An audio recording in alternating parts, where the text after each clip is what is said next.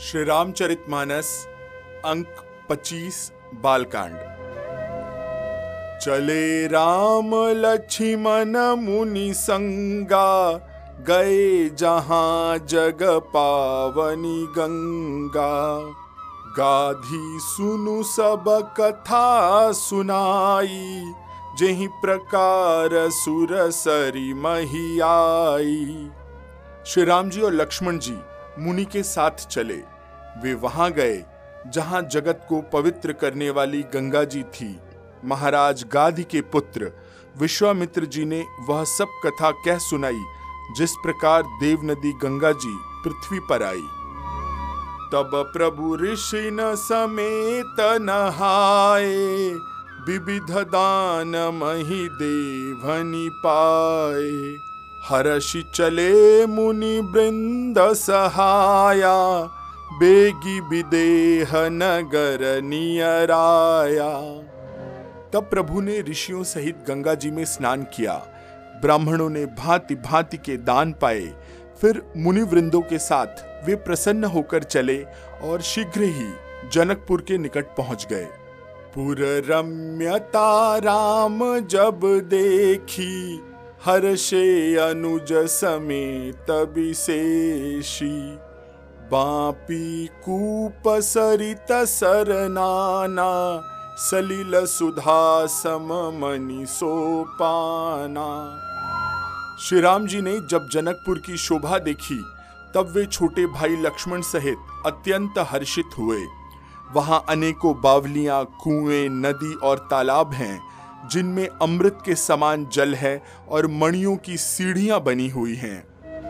गुंजत मंजुमत रस भृंगा, कूजत कल बहु बरन बिहंगा बरन बरन बिकसे बन जाता, त्रिविध समीर सदा सुखदाता।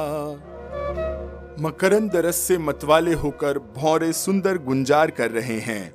रंग बिरंगे बहुत से पक्षी मधुर शब्द कह रहे हैं।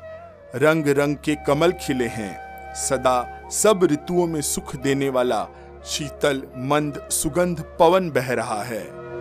सुमन बाटिका बाग बन, विपुल विहंग निवास। फूलत फलत सुपल्लवत, सोहत पुर चहु पास। पुष्प वाटिका, फुलवारी, बाग और वन, जिनमें बहुत से पक्षियों का निवास है, फूलते, फलते और सुंदर पत्तों से लदे हुए नगर के चारों ओर सुशोभित हैं। बनई न बरनत नगर निकाई जहाँ जाई मन तहई लो भाई। चारु बजारु विचित्र अवारी, मणिमय विधि जनु स्वकर सवारी। नगर की सुंदरता का वर्णन करते नहीं बनता। मन जहाँ जाता है, वहीं लुभा जाता है, रम जाता है। सुंदर बाज़ार हैं, मणियों से बने हुए विचित्र छज्जे हैं। मानो ब्रह्मा ने उन्हें अपने हाथों से बनाया है।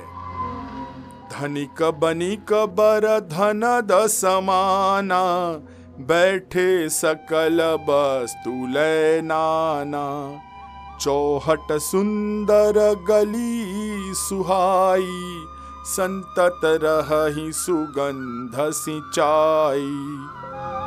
कुबेर के समान श्रेष्ठ धनी व्यापारी सब प्रकार की अनेक वस्तुएँ लेकर अपनी अपनी दुकानों में बैठे हैं। सुंदर चौराहे और सुहावनी गलियाँ सदा सुगंध से सींची रहती हैं। मंगलमय मंदिर सब केरे चित्रित जनुरति नाथ चितेरे पुर नर नारी सुभग सुचि संता धर्मशील ज्ञानी गुणवंता। सबके घर मंगलमय हैं और उन पर चित्र काढ़े हुए हैं, जिन्हें मानो कामदेव रूपी चित्रकार ने अंकित किया है। नगर के सभी स्त्री, पुरुष, सुंदर, पवित्र, साधु स्वभाव वाले धर्मात्मा, ज्ञानी और गुणवान हैं। अति अनूप जहाँ जनक निवासु बिथ कहीं विबुध बिलो की बिलासु। होत चकित चित कोट बिलो की सकल भुवन शोभा जनुरो की जहाँ जनक जी का अत्यंत अनुपम सुंदर निवास स्थान है, यानी कि महल है, वहाँ के विलास ऐश्वर्य को देखकर देवता भी स्तंभित हो जाते हैं, थकित हो जाते हैं। मनुष्यों की तो बात ही क्या है? कोट, राजमहल के परकोटे को देखकर चित्त चकित हो जाता है। ऐसा मालूम होता है, मानो उन्हें समस्त लोगों की शोभा को रोक कर घेर कर रखा हुआ है। धवल धाम मणिपुर टपट, सुघटित नाना भांति। सिय निवास सुंदर सदन शोभा किमि कहीं जाती। उज्जवल महलों में अनेक प्रकार के सुंदर रीति से बनाए हुए मणि जड़ित सोने के जरी के पर्दे लगे हैं। सीता जी के रहने के सुंदर महल की शोभा का वर्णन कैसे ही किया जा सकता है। सुभग द्वार सब कुलिस कपाटा, भूप भीर नट गध भाटा। बनी विशाल बाजी गजसाला हय गय रथ संकुल सब काला। राजमहल के सब दरवाजे फाटक सुंदर हैं, जिनमें वज्र के मज़बूत अथवा हीरे के चमकते हुए किवाड़ लगे हैं। वहाँ मातहत राजाओं, नटों, मागधों और भाटों की भीड़ लगी रहती है। घोड़ों और हाथियों के लिए बहुत ही बड़ी बड़ी घुड़शालाएँ और गजशालाएँ फील खाने बनी हुई हैं, जो सब समय घोड़े और हाथियों और रथों से भरी रहती हैं। सूर सचिव से नप बहु तेरे नृप गृह सरिस सदन सब के रे। पुर बाहिर सर सरित समीपा उतरे जहाँ तहां विपुल महीपा। बहुत से शूरवीर, मंत्री और सेनापति हैं। उन सबके घर भी राजमहल जैसे ही हैं। नगर के बाहर तालाब और नदियों के निकट जहाँ तहां बहुत से राजा लोग उतरे हुए हैं, उनका डेरा लगा हुआ है। देखी अनूप एक अवराई सब सुपास, सब भांति सुहाई। कौशिक कहे मोर मनुमाना यहाँ रही रघुबीर सुजाना।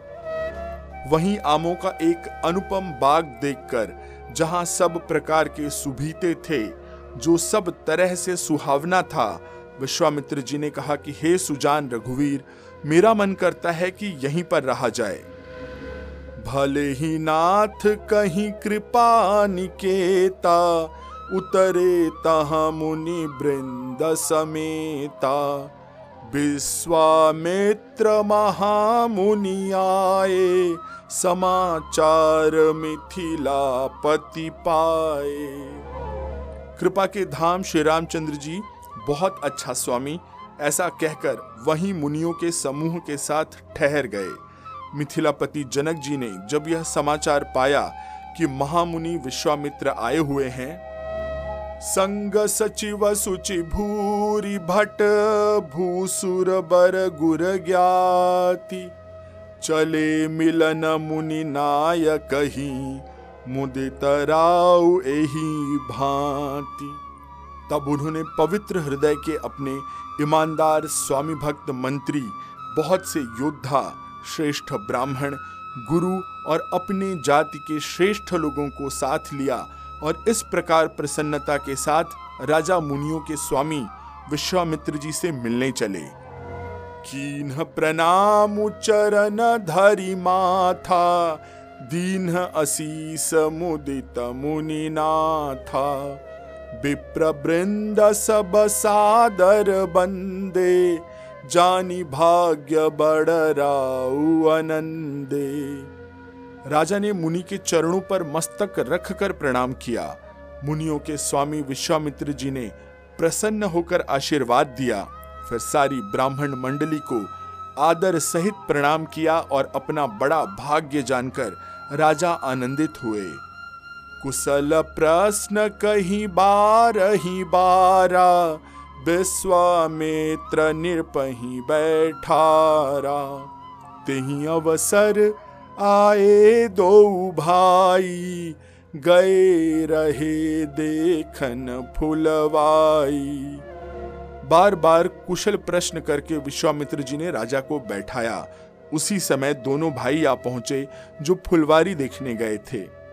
श्याम गौर मृदु बयस किशोरा लोचन सुखद स्वचित चोरा।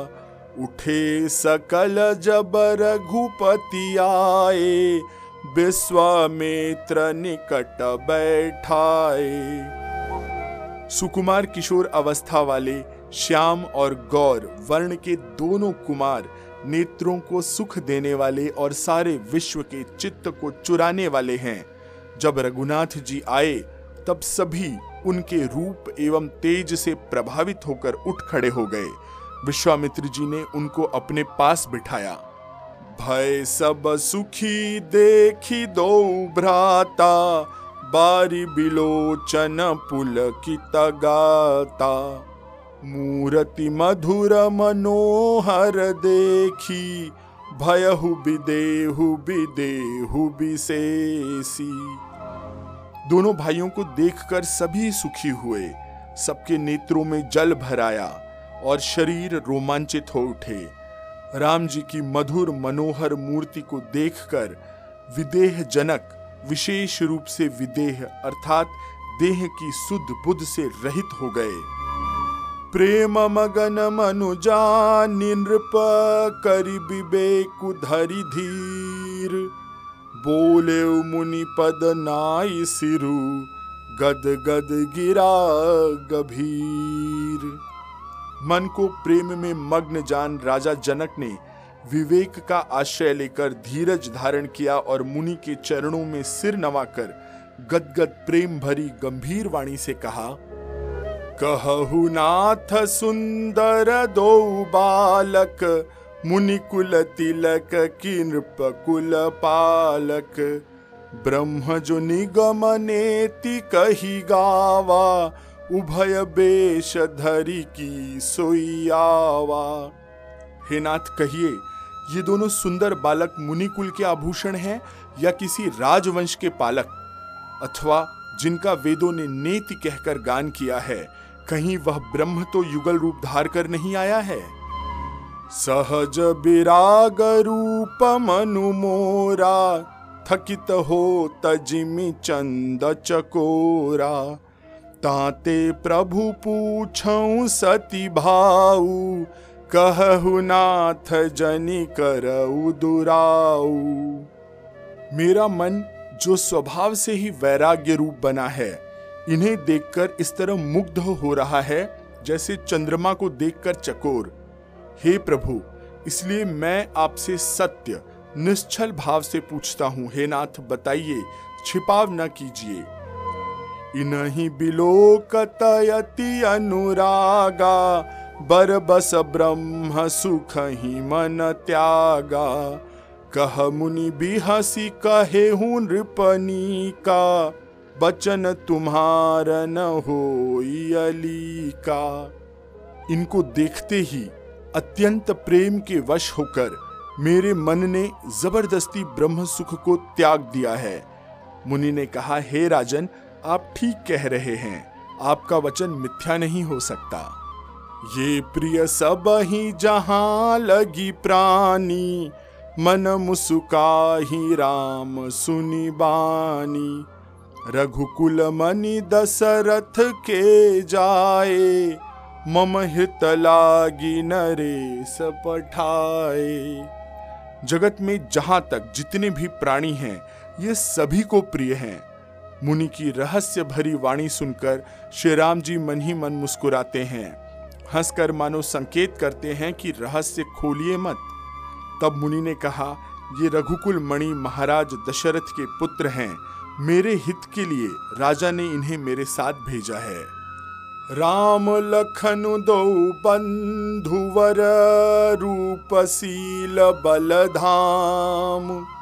मख राख्यऊ सबु साखी जगू, जीते असुर संग्राम। ये राम और लक्ष्मण दोनों श्रेष्ठ भाई रूप शील और बल के धाम हैं। सारा जगत इस बात का साक्षी है कि इन्होंने युद्ध में असुरों को जीतकर मेरे यज्ञ की रक्षा की है।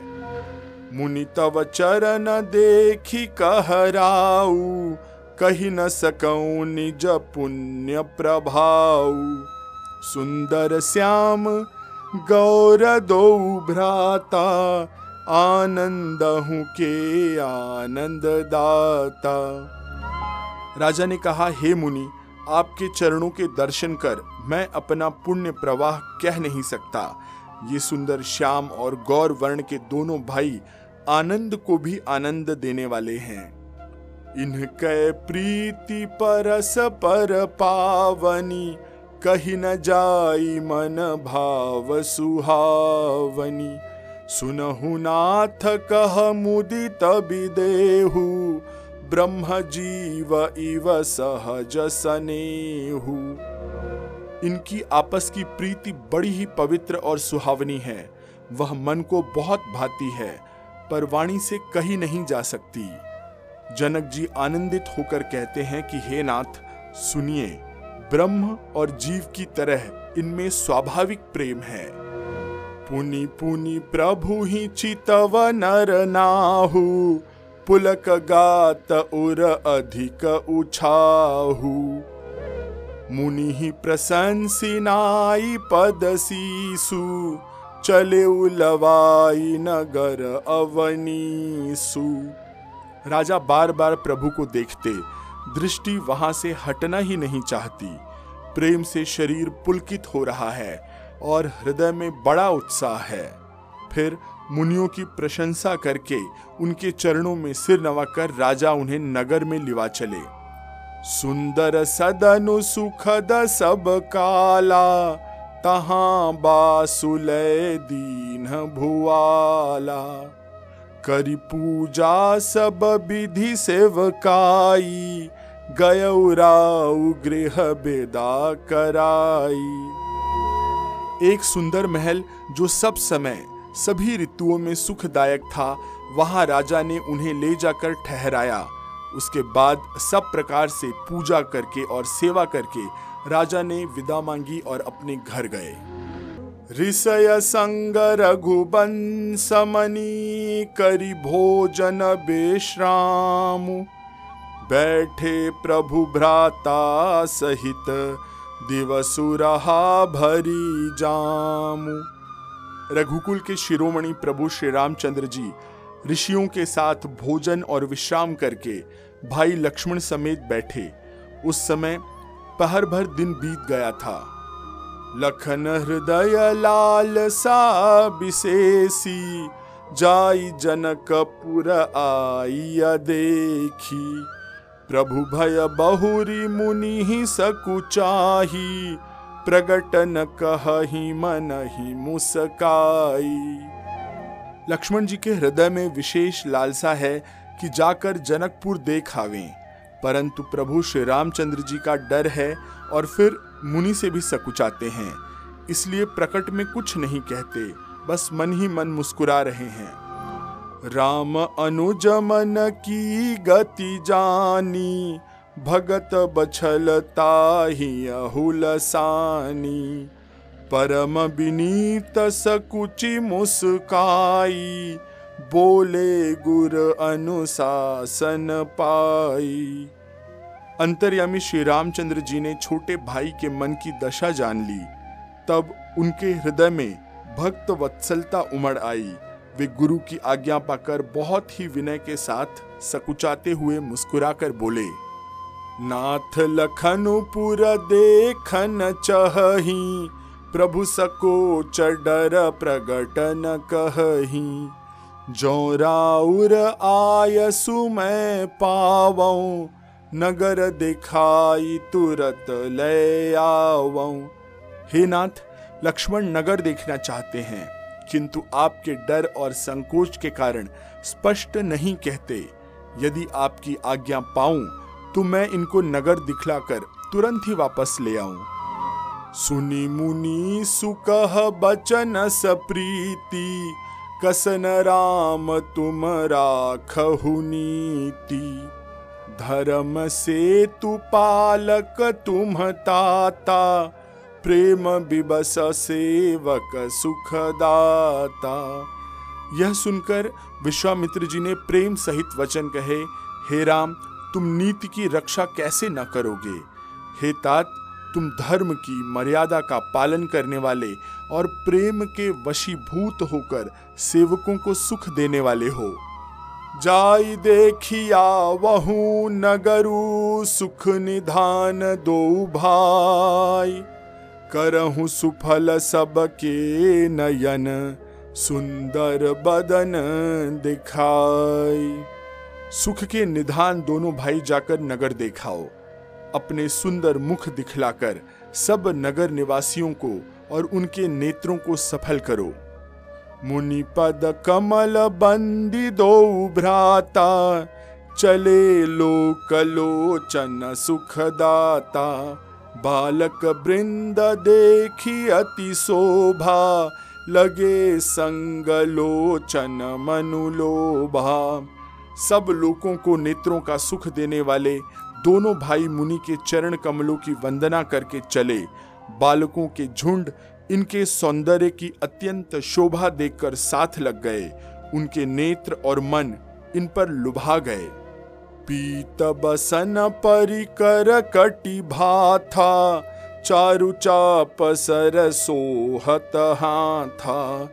तन अनुहरत सुचंदन खोरी श्यामल गौर मनोहर जोड़ी। दोनों भाइयों के पीले रंग के वस्त्र हैं। कमर में पीले दुपट्टे में तरकस बंधे हैं।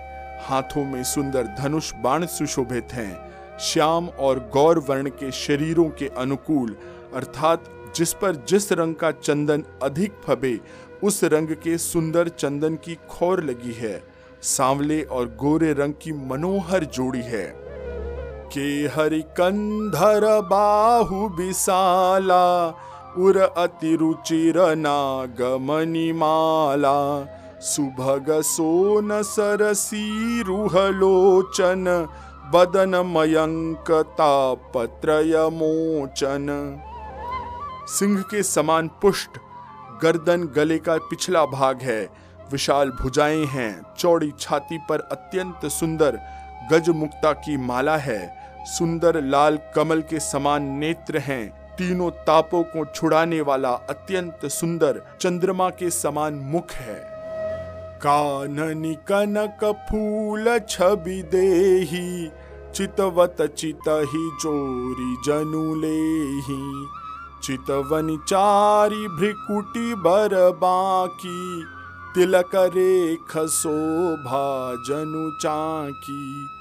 कानों में सोने के कर्णफूल शोभा दे रहे हैं और देखते ही चित्त को मानो चुरा लेते हैं। उनकी चितवन यानी दृष्टि बड़ी मनोहर है और भौहें तिरछी एवं सुंदर हैं। माथे पर तिलक की रेखाएँ ऐसी सुंदर हैं, जैसे कि मूर्तिमती शोभा पर मुहर लगा दी गई हो। रुचिर चौतनी सुभग सिर में चक कुंचित केस। नख सिख सुंदर बंधु दो, शोभा सकल सुदेश। सिर पर सुंदर चौकोनी टोपियाँ दिए हैं, काले और घुंघराले बाल हैं। दोनों भाई नख से लेकर शिखा तक, एड़ी से चोटी तक सुंदर हैं और सारी शोभाएँ जहाँ तहां जैसी चाहिए वैसी ही हैं। देखन नगर भूप सुत आए समाचार पुरबासिन पाए। धाये धाम काम सब त्यागी, मनहु रंक निधि लूटन लागी। जब पुरवासियों ने यह समाचार पाया कि दोनों राजकुमार नगर देखने के लिए आए हैं, तब वे सब घर बार और काम काज छोड़कर ऐसे दौड़े, मानो दरिद्र खजाना लूटने के लिए दौड़ रहे हो। निरखी सहज सुंदर दो भाई, होई सुखी लोचन फल पाई। जुबती भवन झरो खनि लागी, निरखही राम रूप अनुरागी। स्वभाव ही से सुंदर दोनों भाइयों को देखकर वे लोग नेत्रों का फल पाकर सुखी हो रहे थे। युवती स्त्रियाँ घर के झरोखे से लगी हुई प्रेम सहित श्री रामचंद्र जी के रूप को देख रही हैं। कहीं परस पर बचन सप्रीति, सखी इन कोटि काम छवि जीती। सुर नर असुर नाग मुनि माही, शोभा असी कहूँ सुनी अति नाही। वे आपस में बड़े प्रेम से बात कर रही हैं। हे सखी इन्होंने करोड़ों कामदेव की छवियों को जीत लिया है। देवता, मनुष्य, असुर, नाग और मुनियों में भी ऐसी शोभा सुनने में नहीं आती। विष्णु चारी, भुज विधि मुख चारी बिकट बेस मुख पंच पुरारी। अपर देव अस को उन आई यह छवि सखी पट तारिया जाही। भगवान विष्णु की चार भुजाएँ हैं, ब्रह्मा जी के चार मुख हैं, शिव जी का विकट भयानक वेश है और उनके पाँच मुख हैं। हे सखी, दूसरा देवता भी कोई ऐसा नहीं जिसके साथ इस छवि की उपमा दी जाए। बय किशोर सुषमा सदन, श्याम गौर सुख धाम अंग अंग पर वारी कोटि कोटि सत काम। इनकी किशोर अवस्था है, ये सुंदरता के घर हैं, सांवले और गोरे रंग के तथा सुख के धाम हैं। इनके अंग अंग पर करोड़ों अरबों कामदेवों को निछावर कर देना चाहिए। कहूँ सखी, असको तनुधारी जो न मोह रूप निहारी, को प्रेम बोली मृदुबानी जो मैं सुना सो सुनाऊं सयानी। हे सखी, भला कहो तो ऐसा कौन शरीरधारी होगा जो इस रूप को देखकर मोहित न हो जाए? तब दूसरी सखी प्रेम सहित कोमल वाणी से बोली कि, हे सयानी मैंने जो सुना है, उसे सुनो। ए दो दशरथ के ढोटा बाल मरालनी के कल जोटा मुनि कौशिक मख के रखवारे, जिन्हर नयजिर निशाचर मारे। ये दोनों राजकुमार महाराज दशरथ जी के पुत्र हैं। बाल राजहंसों जैसा सुंदर जोड़ा है। ये मुनि विश्वामित्र जी के यज्ञ की रक्षा करने वाले हैं। इन्होंने युद्ध के मैदान में राक्षसों को मारा है। श्याम गात कल कंज बिलोचन, जो मारी चसुभुज मृदु मोचन। कौसल्या सुत सो सुख खानी, नाम राम धनु सायक पानी। जिनका श्याम शरीर और सुंदर कमल जैसे नेत्र हैं, जो मारीच और सुबाहु के मद को चूर करने वाले और सुख की खान हैं, और जो हाथ में धनुष बाण लिए हुए हैं, वे कौशल्या जी के पुत्र हैं। इनका नाम राम है। गौर किशोर बेशुबर काछे, कर सर चाप राम के पाछे। लक्ष्मण नाम राम लघु भ्राता, सुन सखिता सुसुमित्रा माता। जिनका रंग गोरा और किशोर अवस्था है और जो सुंदर वेश बनाए और हाथ में धनुष बाण लिए श्री राम जी के पीछे पीछे चल रहे हैं, वे इनके छोटे भाई हैं। उनका नाम लक्ष्मण है। हे सखी सुनो, उनकी माता सुमित्रा हैं। विप्र काजु करी बंधु दो मग मुनि बधु धारी आए देखन चाप मख सुनि हर्षि सब नारी। दोनों भाई ब्राह्मण विश्वामित्र का काम करके और रास्ते में मुनि गौतम की स्त्री अहिल्या का उद्धार करके यहाँ धनुष यज्ञ देखने आए हैं। यह सुनकर सब स्त्रियाँ प्रसन्न हुई। देखी राम छवि को एक कही, जोग जन कही, यह बरुआई जो सखी नहीं देख, नर नाहू, पन परिहरि हठी करई बिबाहू। श्री रामचंद्र जी की छवि देखकर कोई एक सखी दूसरी सखी से कहने लगी, यह वर जानकी जी के योग्य है, हे सखी, यदि कहीं राजा इन्हें देख ले तो प्रतिज्ञा छोड़कर हठ पूर्वक इन्हीं से विवाह कर देंगे। को कह ए भूपति पहचाने मुनि समेत सादर सन माने। सखी परंतु पनुराउ न तजई, विधि बस हठी अबिबे कही भजई।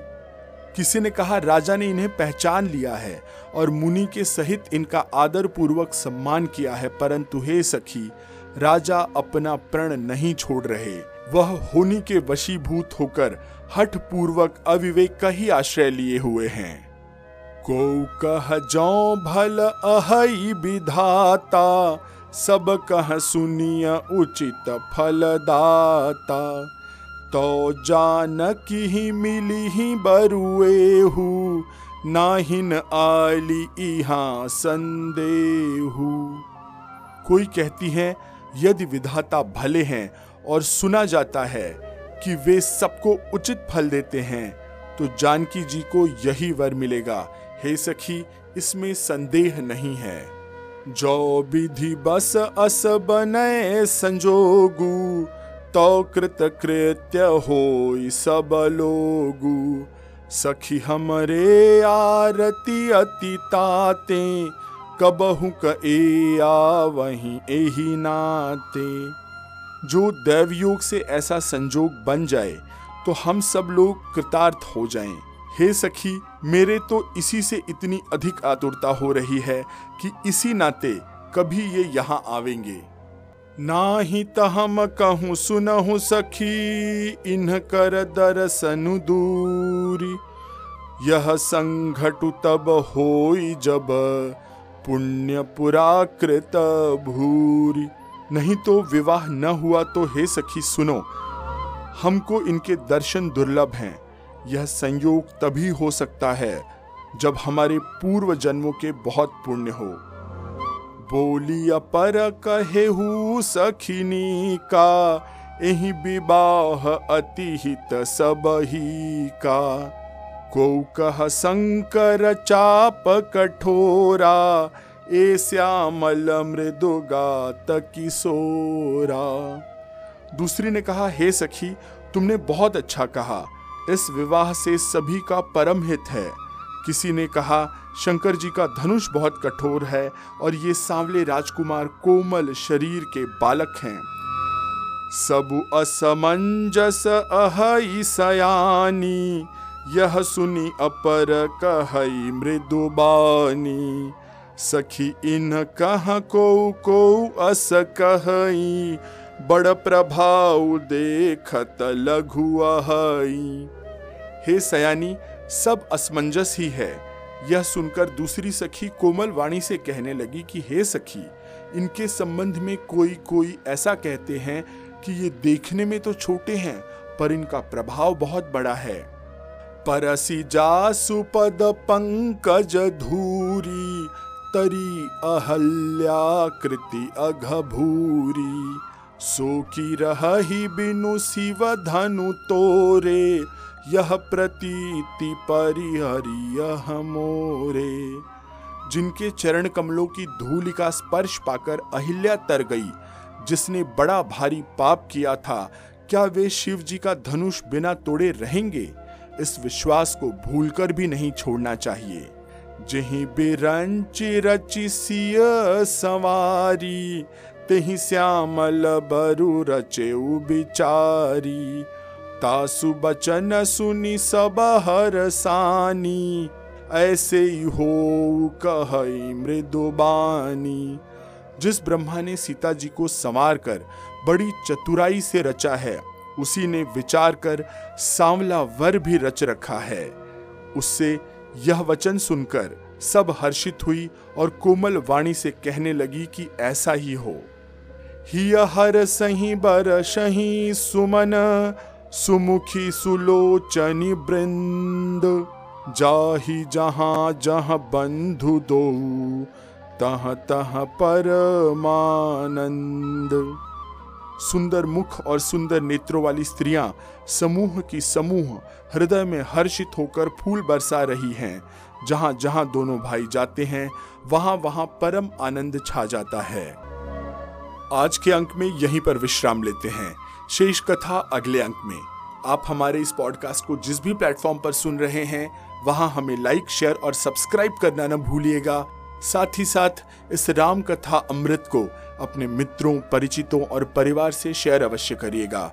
मैं आशीष पी मिश्रा आज्ञा लेता हूँ। सियावर रामचंद्र की जय, पवन सुत हनुमान की जय, कहो भाई सब संतन की जय।